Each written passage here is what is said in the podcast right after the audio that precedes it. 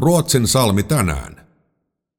Kotkan saarelle kohosi Ruotsin salmen linnoituksen tuhoutumisen jälkeen nykyinen Kotkan kaupungin keskusta.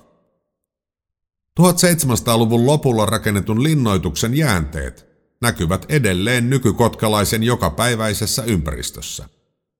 Kotkan saaren poikki kulkee Ruotsin salmen katu, joka nimellään muistuttaa linnoituskaupunkihistoriasta.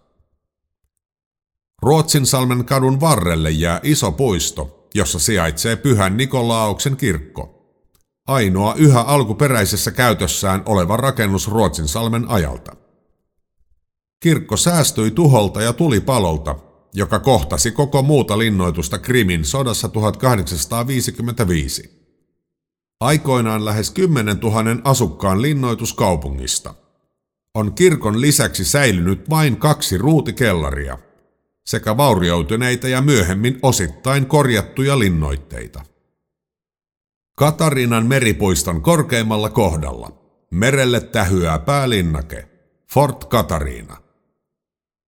Veneilijä ohittaa kukourissa komeana kohoavan Fort Slavan linnakkeen ja yhteysaluksella Varissaarelle eli Vaakkuun matkaava päätyy samalla myös Fort Elisabetin linnakkeelle – Kaksi jälkimmäistä linnoitusta suojasivat aikoinaan Ruotsin salmeen johtavia laivaväyliä.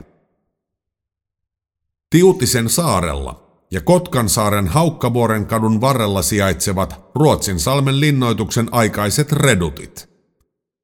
Ne ovat pieniä neliskulmaisia linnakkeita, jotka pystyivät puolustautumaan kaikkiin suuntiin. Nykyään Haukkavuoren kadun redutti hurmaa tuoksullaan sillä se kunnostettiin vuonna 2001 ja sinne perustettiin yrttitarha kaupunkilaisten iloksi. Tänä päivänä Ruotsin salmessa on rauhallista. Ruudin katkuisen puolustuslinnakkeen keskelle on kasvanut leppoisa merikaupunki.